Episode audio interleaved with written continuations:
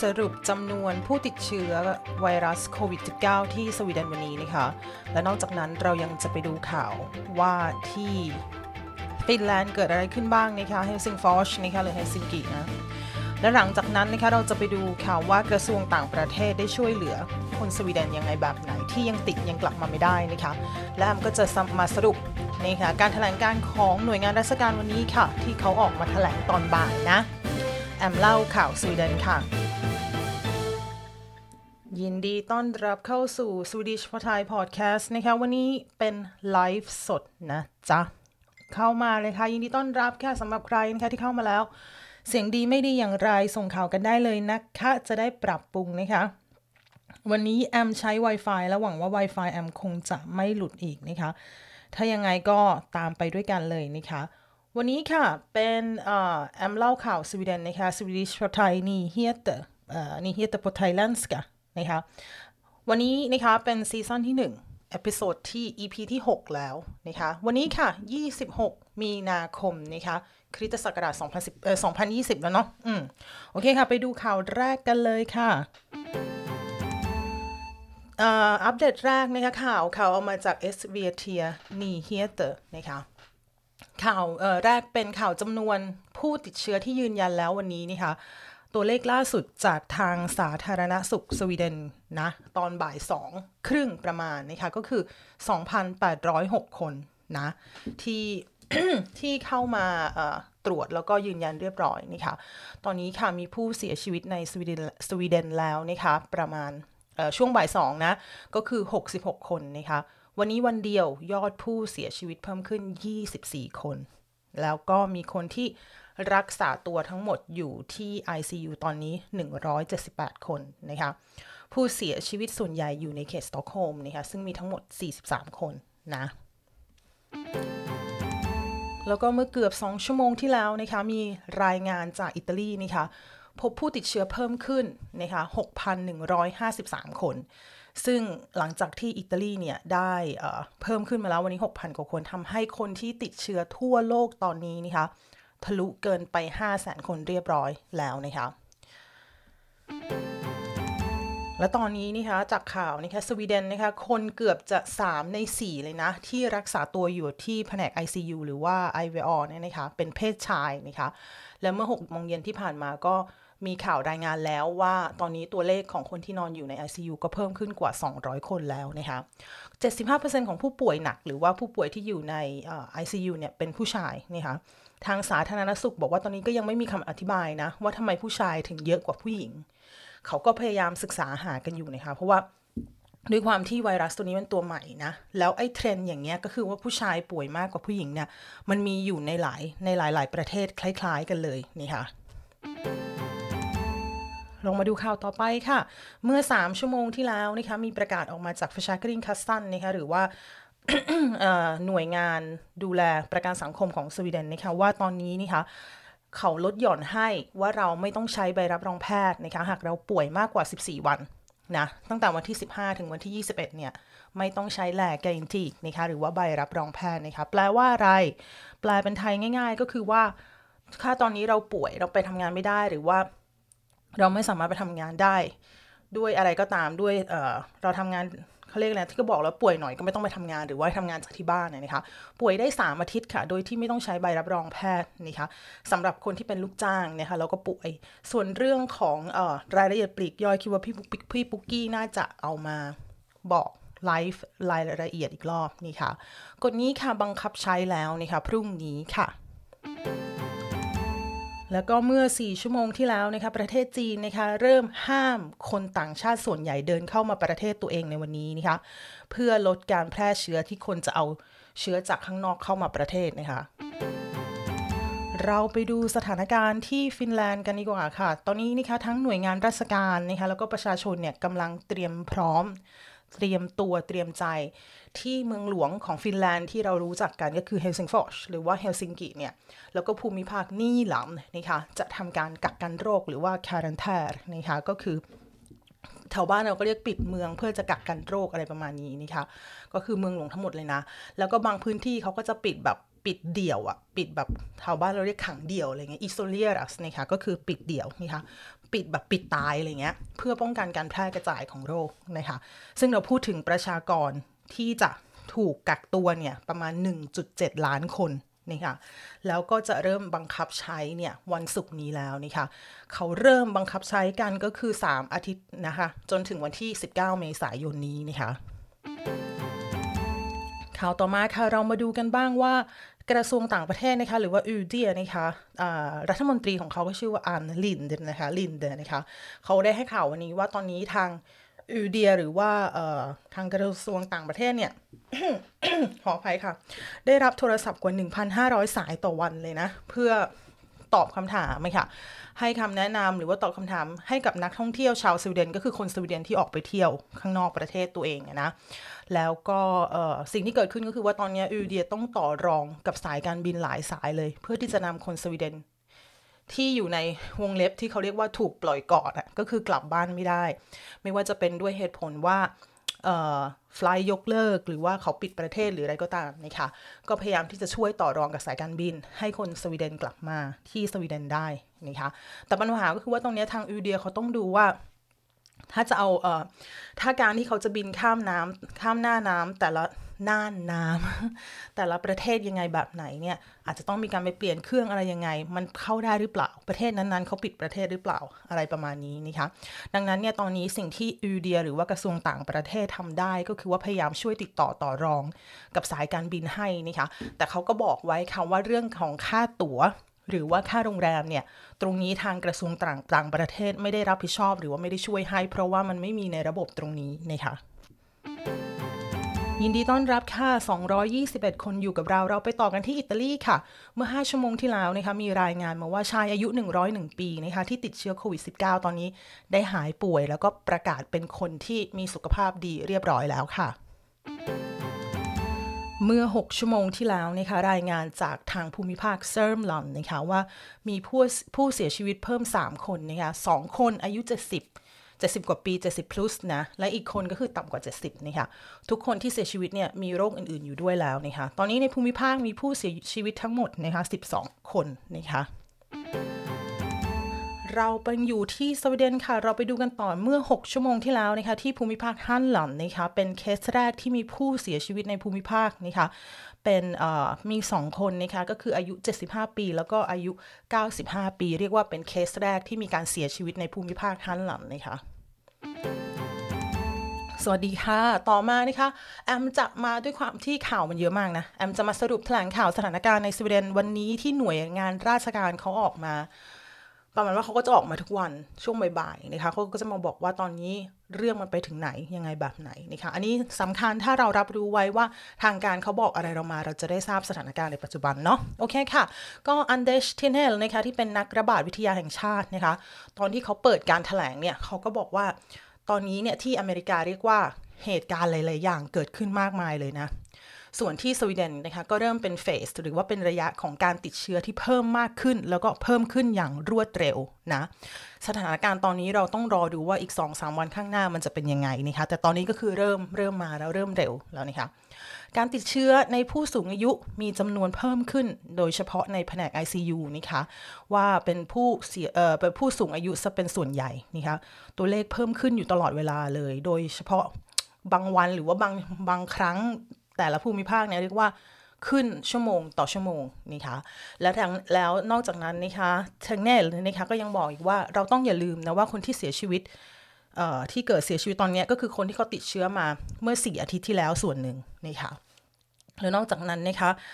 อันเดชก็ยังบอกอีกว่าย้ำว่าเราจะต้องทำกราฟของผู้ติดเชื้อเนี่ยให้เป็นกราฟแบนให้มากที่สุด เพราะเราต้องยืดเวลาให้ทางโรงพยาบาลเนี่ย รับมือทันกับการรักษาคนไข้ แล้วก็คนไข้หนักๆ ในแต่ละเคสนะคะ แล้วนอกจากนั้นนะคะ social s t e r i s e n หรือว่าแผนกเขาเรียกอะไรนะ สังคมอะที่ดูแลเรื่องเกี่ยวกับโรงพยาบาลหรืออะไรอย่างเงี้ยนะคะถ้าหาอเล็กซานเดอร์ซองนะคะออกมาแถลงเหมือนกันค่ะเขาบอกว่าตอนนี้นะคะสิ่งที่ทางรัฐที่เป็นส่วนส่วนของ Social s t e r i s e กำลังทำก็คือว่าพยายามเพิ่มอุปกรณ์ แล้วก็เพิ่มเตียงดูแลผู้ป่วยตามแต่ละภูมิภาคที่เขาขอส่วนกลางมาให้ช่วย ช่วยเหลือมาว่าให้ช่วยตรงนี้ ถ้าใครที่ยังไม่เข้าใจเท่าไหร่ก็จะรู้ว่าแต่ละภูมิภาคเขาจะมีโรงพยาบาลที่เขาขึ้นอยู่ของแต่ละภูมิภาคนะคะ แต่ว่าถ้าเขาเต้องการความช่วยเหลือเขาก็จะมาขอส่วนกลางก็คือส่วนที่เป็นของ social s t e r c e n เนาะสำหรับใครที่ยังไม่ค่อยเข้าใจระบบการรักษาหรือว่าระบบการแยกอะค่ะเขาจะมีโรงพยาบาลภูมิภาค แล้วก็ก็จะมีส่วนกลางนี่ค่ะ อุปกรณ์ที่ขาดแคลนแบบฉุกเฉินนะคะ ตอนนี้นะคะก็ได้รับความช่วยเหลืออย่างยิ่งอย่างยิ่งยวดมากๆเลยนะคะ จากฝ่ายทางทหารหรือว่ากลากลาโหมนะคะ ฟชวามักแต่ที่เข้ามาช่วยนะคะไม่ว่าจะเป็นเพิ่มเตียงหรือว่าอุปกรณ์ที่เขาเวลาเขาใช้เวลาที่ทหารออกรบอะแล้วมันก็จะมีเต็นท์แบบว่าเต็นท์โรงพยาบาลทหารอะไรประมาณนั้นนะคะ เขาก็จะเอาอุปกรณ์มาช่วยนะคะในส่วนของ MSB นะคะก็เป็นเหมือนแผนกที่เกี่ยวกับเตรียมความพร้อม แล้วก็เตรียม เวลามีวิกฤตการณ์ความมหันตภัยอะไรอย่างเงี้ยก็จะเป็นหน่วยงานที่ออกมาเตรียมความพร้อมนี่ค่ะมีเขาได้คนที่เป็นตัวแทนนะคะเขาบอกว่าในกรณีที่ถ้าเราจะปิดโรงเรียน ถ้าเราจะปิดโรงเรียน ปิดทุกแห่งเลยนะในอนาคตเนี่ยนะคะ คนที่ทำหน้าที่หลักที่เป็นอาชีพที่จะต้องหมอพยาบาลตำรวจอะไรก็ตาม ที่จะต้องรับบทหนักมากในช่วงโรคระบาดเนี่ยถ้าจะต้องให้ลูกไปโรงเรียนนะคะไม่จำเป็นต้องมีใบรับรองนะว่าตัวเองเป็นหมอเป็นพยาบาลเป็นอะไรอย่างนี้นะคะ เพียงแต่ว่าถ้าข้อมูลเขาขอมาว่าขอ intyg คุณค่อยไปโชว์ให้เขาว่าคุณทำงานจริงนี่ค่ะ โอเคค่ะ 245 คนยังอยู่กับเรานี่คะ ทีนี้ช่วง part ที่ 2 ที่ต่อมาจากการถแถลงข่าวก็จะมีนักข่าวนักข่าวเนาะมาถามคำถามนี่คะคำถามที่แอมสรุปมาให้แล้วก็คำแปลนะคะ เช่นคำถามแรก นักข่าวถามว่าเมื่อวานอะทางภูมิภาคสต็อกทางภูมิภูมิภาคสต็อกโฮล์มที่แอมแปลข่าวไปนะคะเมื่อวานเขาบอกว่าตอนนี้ก็คือมันเข้าขั้นเกือบวิกฤตแล้วนะแต่วันนี้ทางสาธารณสุขออกมาบอกว่าสถานการณ์มันไม่ได้แย่ขนาดนั้นอะ มันทำให้ประชาชนสับสนหรือเปล่าว่าสรุปสถานการณ์มันเป็นยังไงนี่คะ Anders Tegnell นะคะเขาตอบว่าการรายงานสถานการณ์มันขึ้นอยู่กับสื่อว่าจะรายงานข่าวสถานการณ์โดยรวมนะคะöversikt ยังไง เราต้องอย่าลืมว่าเรากำลังพูดถึงอยู่ 2 เรื่องก็คือการระบาดของโรค และสถานการณ์โรงพยาบาลของเขตสต็อกโฮล์มนะคะ แล้ว Anders ก็บอกว่ามันเป็นสองสิ่งที่แยกหัวข้อต่างออออกจากกัน แต่มันมีความเกี่ยวโยงเกี่ยวเนื่องกัน แต่ว่าตัวของสถานการณ์ในตัวมันเองนะ่ะมันไม่ได้อยู่ในสถานการณ์ในระดับเลเวลเดียวกัน แต่ว่าทางรัฐเนี่ยมีความรับผิดชอบ หรือว่าทางสถานสาธารณสุขเนี่ยมีความรับผิดชอบร่วมกันในการไม่สร้างความแตกตื่นในประเทศนี่คะนอกจากนั้นนะคะคำถามต่อมาที่ทางเนลได้รับนะคะนักข่าวถามว่า วันไหนที่มันจะเรียกว่าดอกนอนเลยหรือว่าเขาเรียกว่า day day day day zero อะไรอย่างเงี้ยนะดอกนอนนี่ค่ะก็คือวันที่ตัวของทันเนลเนี่ยบอกว่าไอ้ที่เขาเรียกว่าวันศูนย์เนี่ยหมายเลขศูนย์เนี่ยนะคะก็คืออะไร คือวันที่กราฟเริ่มจะ go brant อุปดก็คือว่าอยู่ดีๆ วันนั้นอะกราฟคือพุ่งแบบปรี๊ดแบบเหมือนกับว่า มันมันหักขึ้นไปเลยอะมันดิ่งมันดิ่งตรงขึ้นไปข้างบนอะ ไม่ใช่ดิ่งตรงเขาเรียกอะไร พุ่งกระฉูดขึ้นไปข้างบน วันนั้นนะคะเราจะเรียกว่าเป็นดอกหนอดเลยนี่ค่ะ ซึ่งก็คือ day zero set zero อะไรประมาณนั้นนะเนาะถ้าถึงวันนั้นเนี่ยวันที่กราฟมันเป็นอย่างนั้นก็คือมีผู้ติดเชื้ออย่างแบบว่าพุ่งกระฉูดเลยนะคะ สิ่งที่จะเกิดขึ้นก็อาจจะมีการจัดการแบบ drastiska åtgärder ก็คือการจัดการ ซึ่งแอมคิดว่าเขาหมายถึงการปิดประเทศหรือว่าปิดสต็อกโฮล์มหรืออะไรประมาณนั้นนะคะทีนี้นักข่าวถามต่อว่า มันจะมีโอกาสไหมที่จะปิดสต็อกโฮล์มเหมือนที่เขาปิดที่ Helsingfors เนี่ยที่ฟินแลนด์นี่ค่ะ Anders ตอบค่ะว่าก็อาจจะเกิดขึ้นได้เหมือนที่ฟินแลนด์นะ แต่ว่าด้วยความที่ฟินแลนด์อะคนส่วนใหญ่อะเขาติดเชื้อกันอยู่ที่ในเมืองหลวงเยอะมาก คือฟินแลนด์คนก็จะอยู่ที่เมืองหลวงเยอะมาก แล้วเขาก็จะติดกันเยอะตรงนั้นมาก ดังนั้นการปิดเมืองหลวงที่ฟินแลนด์เนี่ยก็คือการหยุดแพร่เชื้อ แต่ทั้งนี้ทั้งนั้นมันขึ้นอยู่กับกฎหมายของประเทศนั้นว่าเขาว่าอย่างไรบ้างนี่ค่ะ แล้วต่อมาค่ะทาง Tegnell นะคะ บอกว่าตอนนี้สต็อกโฮล์มเนี่ย ก็ได้นำหน้า Göteborg กับ Malmö แค่หนึ่งหรือสองอาทิตย์ ส่วนเมืองอื่นๆ ก็จะไม่เพิ่มขึ้นแบบนี้นะคะทุกๆ เมืองก็จะไม่ใช่แบบนี้ พูดง่ายๆ ก็คือว่าอีกประมาณ 1-2 อาทิตย์เราจะเห็นตัวเลขของผู้ติดเชื้อนะคะผู้ป่วยเนี่ยในสต็อกโฮล์มแล้วก็ Göteborg มีตัวเลขเท่า ๆกับสต็อกโฮล์มวันนี้ใน Göteborg และ Malmö ขออภัยค่ะ มีตัวเลขเท่าๆกับสต็อกโฮล์มนะคะในวันนี้นะคะ นักข่าวถามต่อค่ะว่าจำนวนตัวเลขของคนติดเชื้อในสวีเดนเนี่ยมันจะขึ้นขึ้นขึ้นเหมือนที่อิตาลีหรือเปล่านี่คะทางแนวตอบว่าสวีเดนเนี่ยมีการเตรียมความพร้อมมากกว่า แล้วก็มี f o r u t setting ก็คือมีหลักการมีสมมุติฐานมีเครื่องมือเครื่องไม้อะไรอย่างนี้มากกว่านี่ค่ะเขาไม่ได้ตอบว่าเขาจะเหมือนที่อิตาลีไหมนะ แต่เขาบอกว่าสวีเดนมีความพร้อมในด้านหลาย ๆ ส่วนหลาย ๆ อย่างมากกว่าที่อิตาลีนะคะ โอเคค่ะ 250 คนยังอยู่กับเรานะคะ ตอนนี้แอมก็สรุปข่าวที่สำคัญสำคัญใน SVT นะคะ เดี๋ยวแอมจะไล่ดูเพราะว่ามันมีข่าวอย่างอื่นที่เพิ่งกระโดดขึ้นมาก่อนหลังจากที่แอมสรุปไว้แล้วนะคะ ตัวอย่างเช่นข่าวนี้น่าสนใจนะคะว่า ตอนนี้นะคะที่สต็อกโฮล์มนะคะที่เมื่อวานเนี่ยเขาบอกว่าเขาอยากหาคนมาช่วย ในเรื่องของพยาบาลใช่ไหมว่าระดมคนมาช่วยนะคะ mängder med sjukvårdspersonal krävs för att lösa coronakrisen นะคะ 5000 personer har anmält intresse หลังจากเมื่อวานที่ข่าวออกไปนะคะ ก็มีคนจำนวนกว่า 5,000 คนนะที่เข้ามา anmält intresse มาบอกว่าฉันอยากทำงานนะ ฉันอยากช่วยนี่ค่ะเป็น extra research นี่ค่ะก็คือมาเป็น แผนกที่พิเศษที่จะมาช่วยเหลือในในเขตสต็อกโฮล์มนะคะซึ่งตรงนี้ก็เรียกว่าถ้าเราเห็นในข่าวก็จะเห็นว่าเขาได้เอาเต็นท์ทหารที่เป็นการพยาบาลทหารนะคะเข้าไปตรงนั้นที่ Stockholmsmässan i Älvsjö นะคะตรงนั้นสำหรับใครที่นั่ง pendel pendeltåg ผ่านก็จะเห็นนะคะตรงนั้นแล้วก็มีคนเข้าไปเสนอตัวนะคะว่าจะมาช่วยนะเกือบเกิน 5,000 คนเลยนะคะ ข่าวอื่นๆ ก็มีค่ะตัวอย่างเช่นนะคะข่าวที่ว่าเป็นข่าวของข่าวเศรษฐกิจเราก็มีนะว่าเป็นข่าวที่ว่าเมื่อวานนี้พี่ปุ๊กกี้มาบอกว่าทางรัฐจะมีครีสพักเคียดใช่ไหมที่ช่วยอะไรอะไรนะธุรกิจในขนาดเล็กและขนาดกลางนะคะ SME นะคะในการที่ว่าไม่ต้องจ่ายภาษีของปีที่แล้วถ้าเป็นกำไรอะเนาะอันนั้นก็จะเป็นข่าวดีข่าวหนึ่งนะคะที่ทาง รัฐบาลเขาพยายามที่จะประชุพยุงนะไม่ให้เศรษฐกิจตกต่ำมากไปกว่าเดิมหลังจากสถานการณ์ไวรัสโคโรนานี่ค่ะ โอเคค่ะ 16 นาที 17 นาทีแล้วนะคะ ต่อไปค่ะ เราย้ายสำนักพิมพ์ไปที่ข่าวง่าย ๆ ฟังภาษาสเวนสแกนง่ายๆนะคะ แล้วก็เรียนไปด้วยกัน แล้วก็ฟังไปด้วยกันนะ แอมเอาข่าวมาจากออตตาซีด้วยค่ะ เลือกอันที่ค่อนข้างจะน่าสนใจ แล้วก็ไม่ใช่โคโรนาอย่างเดียว อะไรก็โคโรนานะ ชีวิตเราก็เกิดอย่างอื่นขึ้นด้วยรอบๆตัวเรานะคะข่าวนี้ค่ะมาจากออตตาซีด้วยนะคะเขาบอกว่า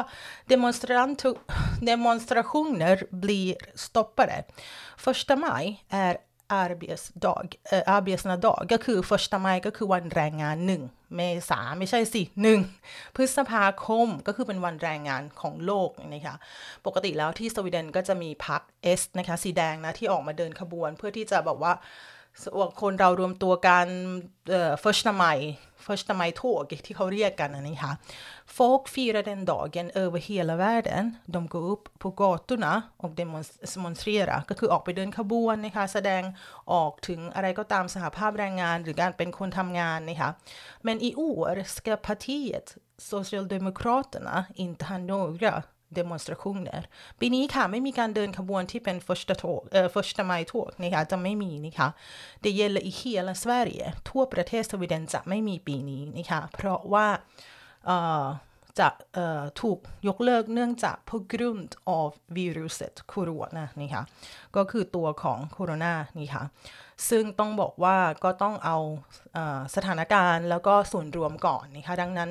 ปีนี้ก็จะไม่มีการเดินขบวนที่ฟอชตาไมนะคะโอเคค่ะ เราลองไปดูข่าว เดี๋ยวดูนะมีอะไรอีกบ้าง ไปดูข่าวเอออันนี้เป็นข่าวในสวีเดนอีกข่าวหนึ่งที่น่าสนใจนะคะข่าวนี้ค่ะเขาบอกว่าหมายเลขใหม่สำหรับคนที่เอออยากจะโทรปรึกษาหรือว่ารู้สึกว่าอูรูลิกะก็คือไม่สบายใจรู้สึก เฮ้ย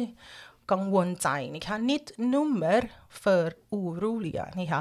viruset corona sprider sig i hela världen många är oroliga ตอนตอนนี้นะคะระบาดไปทั่วโลกแล้วนะคะโคโรนาคนหลายๆคนค่ะก็เริ่มมีความนอยนะ om du är orolig kan det vara skönt att prata med någon ในกรณีที่เรารู้สึกไม่สบายใจหรือรู้สึกว่ากังวลเนี่ยมันเป็นสิ่งที่ดีนะ ที่เราจะคุยกับใครสักคนหนึ่งนะคะ Nu finns det ett särskilt nummer som du ringer ตอนนี้มีหมายเลขพิเศษที่คุณสามารถโทรได้นี่ค่ะ Det svarar folk som är duktiga för att hjälpa dem som är oroliga ก็จะเป็นคนที่รับโทรศัพท์เขาจะ duktig เขาจะเก่งนี่ค่ะเขาก็จะเก่งในสิ่งที่เขาทำในการที่จะ hjälpa dem som är oroliga ช่วยคนที่กังวลใจหรือว่าจิตตกอะไรพวกนี้นะคะ Du behöver inte säga vem du är คุณไม่ต้องบอกนะว่าคุณเป็นใคร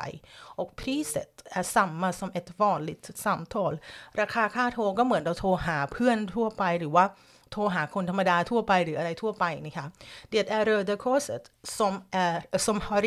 ordnat numret ก็คือกาชาตินะคะกาชาติที่เป็นคนจัดเบอร์นี้ขึ้นมานะคะ Numret är 0771 900 800นะคะหมายเลขนะคะ 0771 900 800นะคะ Det är öppet måndag till fredag klockan 12 till 16นะคะ เปิดค่ะ จันทร์ถึงศุกร์นะคะ ตั้งแต่เวลาเที่ยงถึง 16 นาฬิกาค่ะ โอเคค่ะ เราไปดูข่าวสุดท้ายกันก่อนของวันนี้นะคะ 20 นาทีแล้วนะคะ เป็นข่าวชิวๆข่าวทั่วไปนะคะ เขาบอกว่า tänk efter innan du reser นะคะคิดก่อน คิดก่อน tänk efter คิด คิด คิด consider พยายามพิจารณานะคะ innan du reser ก่อนที่เราจะออกเดินทางนะคะ snart är det påsk och lediga dagar อีกไม่นานแล้วนะก็จะถึงช่วงเทศกาลอีสเตอร์ที่สวีเดนนะคะแล้วก็จะมีวันหยุดมากมายเลยนะคะ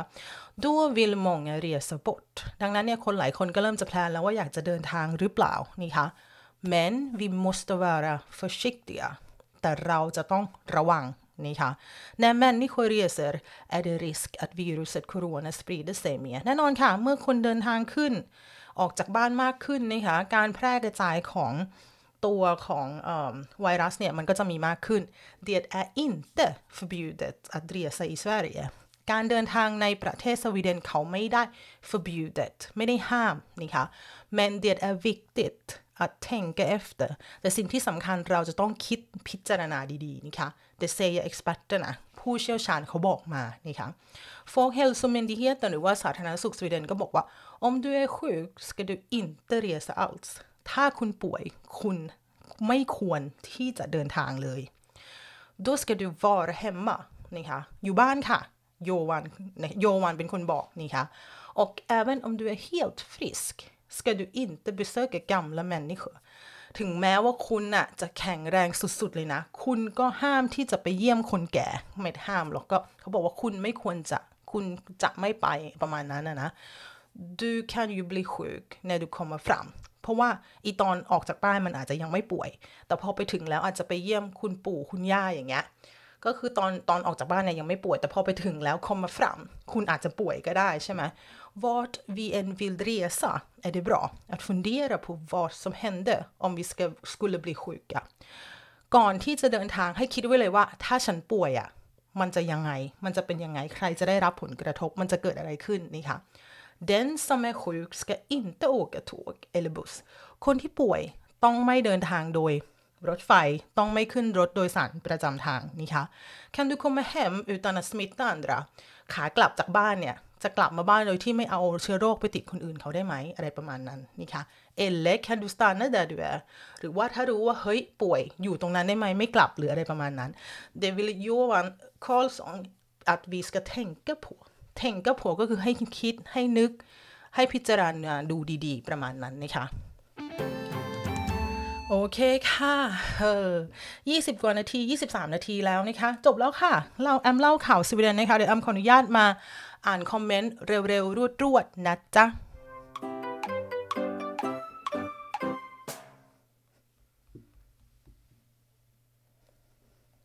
ยินดีต้อนรับเข้าสู่ Swedish for Thai Podcast นะคะ 227 คนยังอยู่กับเรานะคะ โอเค สวัสดีค่ะ แอมหายแล้วหรือแอมยังไม่หายเลยค่ะ ยังคงบอกว่า อืมไอไออยู่นะคะวันนี้นะคะ ยินดีต้อนรับค่ะเสียงชัดเจนขอบคุณมากค่ะ อืมสวัสดีค่ะ คุณแอมทำไมคนประเทศสวีเดนไม่ค่อยใช้แมสเอ่อก็คือว่าตัวของสาธารณสุขเขาออกมาว่าคนที่ใส่หน้ากากก็คือเขาเขาก็จะพูดประมาณว่าใส่หน้ากากคือคนที่ป่วยก็คือไม่ให้เอาไปติดคนอื่นอะไรประมาณนั้นนะคะมีวิดีโอที่อยู่ในเอสวิเทียให้ดูด้วยนะคะว่าฝั่งนี้เนี่ยเขาเขาคิดประมาณไหนก็คือ มันได้ทั้งสองอย่างว่ามันก็จะถ้าคนไทยเราก็จะบอกว่ามันก็จะไม่ให้อะไรนะเขาเรียกอะไรนะน้ำลายหรืออะไรมันกระเด็นโดนหน้าโดนตาอะไรอย่างเงี้ยนะคะ แต่ว่าที่สวีเดนที่คนเขาไม่ใส่หน้ากากเท่าที่แอมเข้าใจก็คือคนที่ใส่หน้ากากก็คือคนที่ป่วย เพื่อที่ไม่อยากจะไปไอออกข้างนอกหรืออะไรประมาณนั้นนี่ค่ะตอนที่แอมเองป่วยที่ว่ายังไม่ชัวร์และแอมต้องขับรถไปกับเด็ก ๆ อันนั้นแอมใส่หน้ากากนะแล้วก็มีหน้ากากเรียบร้อย แล้วก็มีตัวของ เขาเรียกอะไรนะ ตัวของฮัลสตึกที่มันปิดเขาเรียกอะไรนะผ้าพันคอค่ะปิดอีกหนึ่งรอบนี่ค่ะเพราะว่าแอมไม่อยากเอาไปติดลูกนี่ค่ะเพราะว่านั่งรถขับรถคันเดียวกันนี่ค่ะอันนั้นก็น่าจะเป็นอีกคนนึงแต่ว่าเดี๋ยวถ้าคนเริ่มเยอะตอนนี้ก็เริ่มมีคนใส่หน้ากากแล้วนะข้างนอกนะก็ก็มีเริ่มคนเริ่มใส่หน้ากากกันเยอะแล้วนะคะแอมคิดว่าเดี๋ยวก็คงจะมีคนใส่เพิ่มขึ้นนะคะหลังจากที่ตัวของเอ่อจำนวนผู้ติดเชื้อเพิ่มขึ้นอย่างนี้นะคะโอเคค่ะ ต่อมา โอ้ยมาไม่ทันค่ะ ได้ยินก็เท่าลาป่วยได้สามอาทิตย์โดยไม่มีอะไรใช่ค่ะ ก็คือตอนนี้นะคะ กฎจะออกเริ่มบังคับใช้พรุ่งนี้นะจ๊ะ ว่า 21 วันนะคะ ไม่ต้องมีใบรับรองแพทย์ได้นะคะเพิ่งมานะจ๊ะ โอเคค่ะ สวัสดีค่ะ สวัสดีค่ะทุกคน จากคิรุนาค่ะเหนือสุดเลย สวัสดีค่ะ ยินดีต้อนรับค่ะซัดจิมปิดมา 14 วันวันนี้เปิดปกติเออใช่เขาเพิ่งเริ่มเปิดเมื่อวานนะคะ ยิมนะสำหรับใครที่ชอบไปยิมเริ่มเปิดแล้วนะคะเมื่อวานนะคะสวัสดีค่ะ ขอบคุณทุกข้อมูลค่ะ สุดยอดจิตอาสาเยอะมากขอบคุณค่ะ ยินดีต้อนรับค่ะ ขอให้คนเกษียณมาช่วยงานด้วยใช่ค่ะ เมื่อวานนี้ก็ออกมาว่าสำหรับคนที่เพิ่งเกษียณไปก็ให้กลับมาช่วยของโหวตเนาะของโรงพยาบาลที่สต็อกโฮล์มนะคะแล้วก็คนที่ทำงาน deltid หรือว่าทำงานพาร์ทไทม์เขาก็ขอให้มาช่วยเพิ่มเวลาให้หน่อยนะคะเพราะว่าเราต้องการคนเพิ่มนะคะสวัสดีค่ะ อาการไอดีขึ้นแล้วใช่ไหมคะ ดีขึ้นนิดหน่อยค่ะ แต่ยังไออยู่นะคะยินดีต้อนรับค่ะขอบคุณข่าวสารขอบคุณที่ติดตามนะคะ โอเคค่ะ อ่า มาต่อกัน สวัสดีค่ะ โอเคค่ะ วันนี้ก็ตามที่คนตามแอมนะยังไงแอมก็ต้องบอกว่าขอบคุณก่อน เพราะว่าจากโพสต์อันล่าสุด อันล่าสุดเลยไม่ได้ตั้งใจจะดราม่าเลยบอกก่อนเอาจริงเมื่อเช้านี้ก็คือเหตุการณ์ที่เกิดขึ้นคือตื่นขึ้นมานะคะ แล้วก็ เห็นว่ามีคนแชร์โพสต์เรื่องว่าเข้าสวีเดนไม่ได้ แอมก็ตกกระใจว่าเอาตายหาเฮ้ยทำไมเขาเข้าไม่ได้วะอะไรอย่างเงี้ยแล้วทำไมก็เลยเข้าไปอ่านก็เลยเลยได้เพราะแอมไม่ได้เป็นสมาชิกของห้องวีซ่าสวีเดนนะคะดังนั้นแอมก็เลยหลังไมค์หาพี่ที่เขาเป็นแอดมินของกลุ่มสมาชิกวีซ่าสวีเดนนะคะแล้วบอกเฮ้ยพี่แม็ก เกิดอะไรขึ้นว่ามันมัน confirm หรือเปล่าทำไมเขาเขาเข้ามากันไม่ได้อะไรอย่างเงี้ยสำหรับใครที่ไม่รู้ว่าแอมพูดเรื่องอะไรนะคะ ให้ลองกลับไปดูโพสต์สักสองโพสต์ด้านล่างนะคะก็จะรู้ว่าแอมพูดเรื่องอะไรกันแล้วแล้วทีนี้เนี่ยแอมก็ถามว่าเออเฮ้ยพี่แม็กทำมันยังไงเนี่ย พี่แม็กเขาก็เลยมึงเข้าไปดูเองเขาก็เลย add แอมเข้าไปในกลุ่ม ซึ่งแอมก็เลยไปดูเร็วๆนะคะแล้วแอมก็ตกกระจายมาก จากที่ตกกระจายปุ๊บแอมก็รีบเขียนลงในเพจแอมเลยนะ ว่ามีใครไหมที่มาด้วยวีซ่าแล้วทาง เจ้าหน้าที่เขาไม่ให้เข้าประเทศก็คือ land อะไรเรียบร้อยแล้วอะแล้วเขาไม่ให้เข้าประเทศนะคะก็ได้รับ feedback มาจากหลาย ๆ คนนะคะหลาย ๆ คนมาก แล้วก็แต่ละคนก็พูดต่างกันหมดเลยแล้วก็เลยรีบส่งข้อมูลไปถามนะคะสถานทูตสวีเดนในไทย ซึ่งเขาก็ใจดีเขาตอบค่อนข้างเร็วเหมือนกันนะ เขาก็แอมรอแค่ไม่ไม่นานนะคะก็ตอบกลับมา ก็อย่างที่แอมเห็นในโพสต์นะคะแล้วแอมก็รีบออกมาอัปเดต เพราะว่าข้อมูลแรกที่แอมให้ไปเมื่อวันที่ 21 ใช่ไหม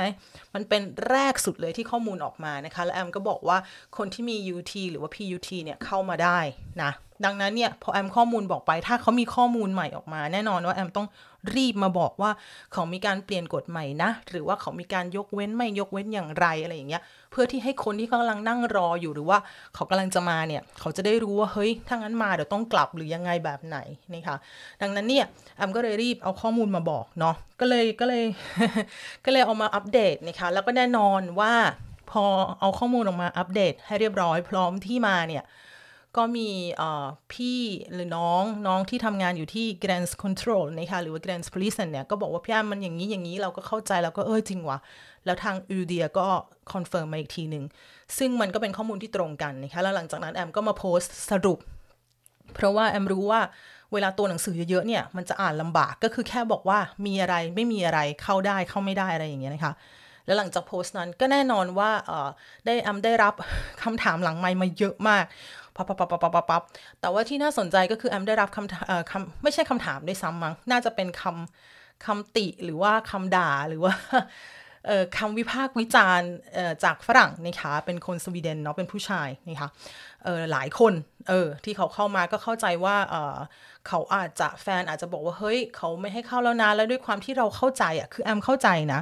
แอมเข้าใจนะว่าว่า คนเราอะรอวีซ่าก็ตั้งนานตั้งนม ไม่ได้เจอกันก็มาตั้งหลายเดือน แล้วพอเวลาที่จะมาถึงได้เจอกันกลับ ไม่ได้เจอกันอย่างเงี้ย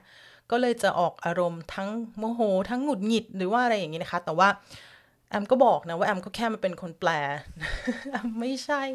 เขาก็คงแอมไม่คิดว่าน่าจะเป็นคือคือคนที่อ่านโพสต์แอมแอมดีใจนะ ที่เขาไปเชลหรือคริติก็คือถามว่าใช้การละมาสูตรสิบประมาณว่า ข้อมูลเอามาจากไหน เชื่อถือได้หรือเปล่า นี่มันคือข้อมูลอะไร ซึ่งแอมคิดว่ามันเป็นสิ่งที่ดีที่ควรจะเช็คที่มาของข้อมูลนี่ค่ะแล้วก็คนเหล่านั้นก็หลังไมหาแอม ซึ่งเขาไม่ได้หลังไมมาถามอะ่ะเขาหลังไมมาบอกอะ่ะว่าสิ่งที่แอมทำหรือว่าที่แอมให้ข้อมูลไปมันผิดนะแอมก็เลยตอบว่าแอมเป็นแค่คนแปลข้อมูลแล้วเอียนลิตคือจากคนนู้นคนนี้หรือว่าจากอูเดียเขาบอกแอมมาอย่างนี้ แอมก็แค่มาแปลให้สิ่งที่เขาบอกอะไรอย่างเงี้ยนะคะ แล้วบางคนก็คือหายไป บอกว่าฉันโทรหาทุกคนแล้วฉันโทรถามเขาทุกคนแล้วอะไรเขาบอกฉันมาอย่างนี้นะคะ แล้วบางคนก็หายไปพักหนึ่งกลับมาเขียนใหม่ว่าฉันโทรหาตำรวจแล้วตำรวจเขาบอกฉันมาอย่างนี้อย่างนี้อย่างนี้อะไรอย่างเงี้ย เออมีมีคนหนึ่งก็ได้บอกว่าที่เขาบอกว่าถ้าไม่เคยมาสวีเดน ก็จะไม่ได้เข้าใช่ไหมอย่างที่แอมบอก ว่าเพราะว่าไม่มีชื่อไม่มีทะเบียนบ้านไม่มีอะไร ไม่เคยอยู่ที่สวีเดนเออเขาก็บอกว่าเขาโทรถามตำรวจแล้วนะคะมีผู้ชายสวีเดนนะคะเขาบอกเขาโทรถามตำรวจแล้วเขาบอกว่ายังไงก็ต้องเข้าได้ เพราะว่าจะมาอยู่สวีเดน สวีเดนเป็นบ้านหลังที่สองและสวีเดนก็เป็นเหตุผลที่ทำไมเขาต้องมาอะไรอย่างเงี้ย ซึ่งพอถึงจงตรงจุดนั้นที่เขาพยายามเถียงกับแอมเนี่ย แอมก็เลยบอกแค่ว่าขอบคุณนะคะสำหรับสำหรับข้อมูล แอมก็เลยไม่ได้ไปต่อความยาวสาวความยืดต่อเพราะแอมบอกแล้วว่า คือแอมก็นั่งนึกนะ แล้วจะมาเถียงกับกูทำไมเนี่ยกูไม่ใช่คนออกกฎ แล้วจะมาเถียงเพื่ออะไรจะคือตอนแรกก็ต้องถามก่อนว่าเขาอยากให้เรา คือเขาอยากให้เราทำอะไร จากจากที่ข้อมูลเรามาได้รับอะไรอย่างเงี้ยนะ ดังนั้นแอมก็เลยได้โพสต์ออกไปด้านหน้า ด้านหน้าเพจนะคะด้านหน้าวอลของเพจว่าแอมเข้าใจสถานการณ์ทุกสิ่งอย่าง แล้วก็แอมอยากให้แฟนๆ คนสวีเดนทุกคนเนี่ยหายใจลึกๆนะคะ ใจเย็นๆ ไม่ต้องเชื่อแอม อ่านแล้วก็บอก เฮ้ย ถามเลยว่าจริงป่ะวะเนี่ยที่มีคนคนนี้เขียนนะคะ โทรไปถามค่ะ เช็คข่าว เช็คกับเพื่อนว่าเขามีแฟนคนไทยไหม มันเจอเคสเดียวกันไหมหรืออะไรแบบแบบไหนนะคะดังนั้นเนี่ยอย่างที่บอกแล้วก็ขอบพระคุณมากๆ หลังจากโพสต์นั้นไป ซึ่งแอมไม่ได้ตั้งใจจะโพสต์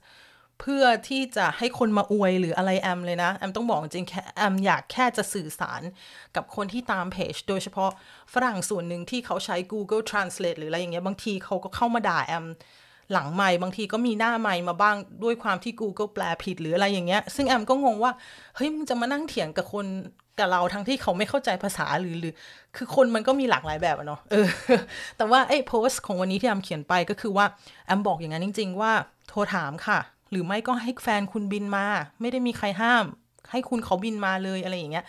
ซึ่งซึ่งวันนี้ที่แอมจะตอบไปแอมเกือบจะเขียนไปแล้วนะว่าเทียริเรียสานนะหมายถึงว่า have a safe trip อะไรอย่างเงี้ยแต่แอมไม่อยากแบบ เราไม่อยากไปกวนตีนเขาอะเราก็เลยบอกว่า โอเคนะยังก็ทำแต่มันก็มันก็คือแล้วแต่วิจารณญาณของแต่ละคนเนาะอยากอยากจะจะจะให้แฟนมาก็อยากให้ภรรยามาแฟนมาก็ให้มานะคะก็ไม่ต้องมาเถียงกับแอมไม่ต้องมาด่าแอม ก็ไปตามหาข้อมูลกัน แล้วก็แอมให้ได้เท่าที่ได้เพราะว่าจุดประสงค์จริง ๆอะที่ออกมาอัปเดตอะเพราะแอมไม่อยากให้คนที่เขากำลังจะแบบมาน่ะ แล้วพอมาถึง ก็กลายเป็นว่าต้องมานั่งถูกกักตัว ต้องมานั่งถูกสัมภาษณ์ แล้วก็ต้องให้เขาส่งกลับอะไรอย่างเงี้ย แล้วเราคิดว่าโอเคก็เราให้ข้อมูลเขาไปแล้ว แล้วเขาจะมาหรือไม่มาก็อีกเรื่องหนึ่งนะคะ หรือว่าเชื่อไม่เชื่อข้อมูลก็ก็แล้วแต่คุณนะคะ ไม่ได้มีปัญหาอะไรแต่ว่ารบกวนเอ่ออย่าด่ากันนะ อย่าว่ากันนะ เพราะว่าเราก็แปลเท่าที่มีนะคะ อืดังนั้นเนี่ยก็ต้องขอบคุณกำลังใจของทุกๆ คนนะคะแอมเข้าใจว่า ว่าทุกคนเป็นห่วงแอมนั่นแหละว่าแหมเขาอุตส่าห์มาทำให้เนาะป่านนั้นก็ยังมาด่าเขาอะไรเงี้ยซึ่งแอมขอบพระคุณจริง ๆ นะคะ แต่ว่าเเหตุผลที่แอมเขียนโพสต์นั้นไม่ได้จะไม่ได้จะต้องการให้คนมาอวยอะไรเลยแอมพูดจริง ๆ ว่าให้ไปบอกแฟนคุณว่าว่าว่าไปคุยกันให้เรียบร้อยหรือว่าไปไปเช็คข้อมูลกัน แล้วก็ไม่ต้องมาด่าแอมแอมไม่ได้เกี่ยวอะไรกับเรื่องนี้เลยอะไรอย่างเงี้ยแอมเข้าใจแหละว่าหัวอกว่าคนจะแบบ แล้วเรามีแฟนแฟนคนสวีเดนหรือแฟนแฟนฝรั่งอะ่ะเราก็จะรู้ว่าคนบางคนอะ่ะอุ้ยเถียงกันชิบหายเลยนะ เถียงกับแฟนนะว่าอย่างนี้แล้วไอ้ฝรั่งหัวดื้อหัวรั้นมันก็มีไงแล้วก็กลายเป็นทะเลาะกันอะไรอย่างเงี้ยว่าแบบเฮ้ยเขาบอกมาอย่างนี้นี่เขาบอกอะไรอย่างเงี้ยปกติก็จะเป็นประมาณนั้น ถ้าใครมีแฟนคนสวีเดนหรือว่ามีแฟนก็จะทราบมาว่าบางบางคนก็จะเป็นอย่างนั้นจริง ๆ นี่ค่ะ ดังนั้นเนี่ยก็ขอบพระคุณสำหรับกำลังใจมาก ๆ เลยสำหรับทุก ๆ คนนะคะที่เข้ามาให้กำลังใจ ถามว่าแอมท้อไหมบางที คือคือไอ้ท้อกับงานไม่เท่าไหร่แต่ท้อกับคุณน่ะจะเยอะกว่านะคะเพราะว่ารู้สึกว่าบางทีก็นะหืม เฮ้ยด่ามาได้อะไรมาได้ก็แม่จะอะไรกับกูนักหนาเนี่ยบางทีนะอะโอเคค่ะอะตามนั้น ขอบคุณสำหรับการติดตามค่ะ 35 นาทีแล้วนะคะ อย่าลืมรักษาสุขภาพกันนะคะ แล้วเราก็จะผ่านมันไปด้วยกัน Swedish for Thai วันนี้ไปแล้วค่ะ สวัสดีค่ะ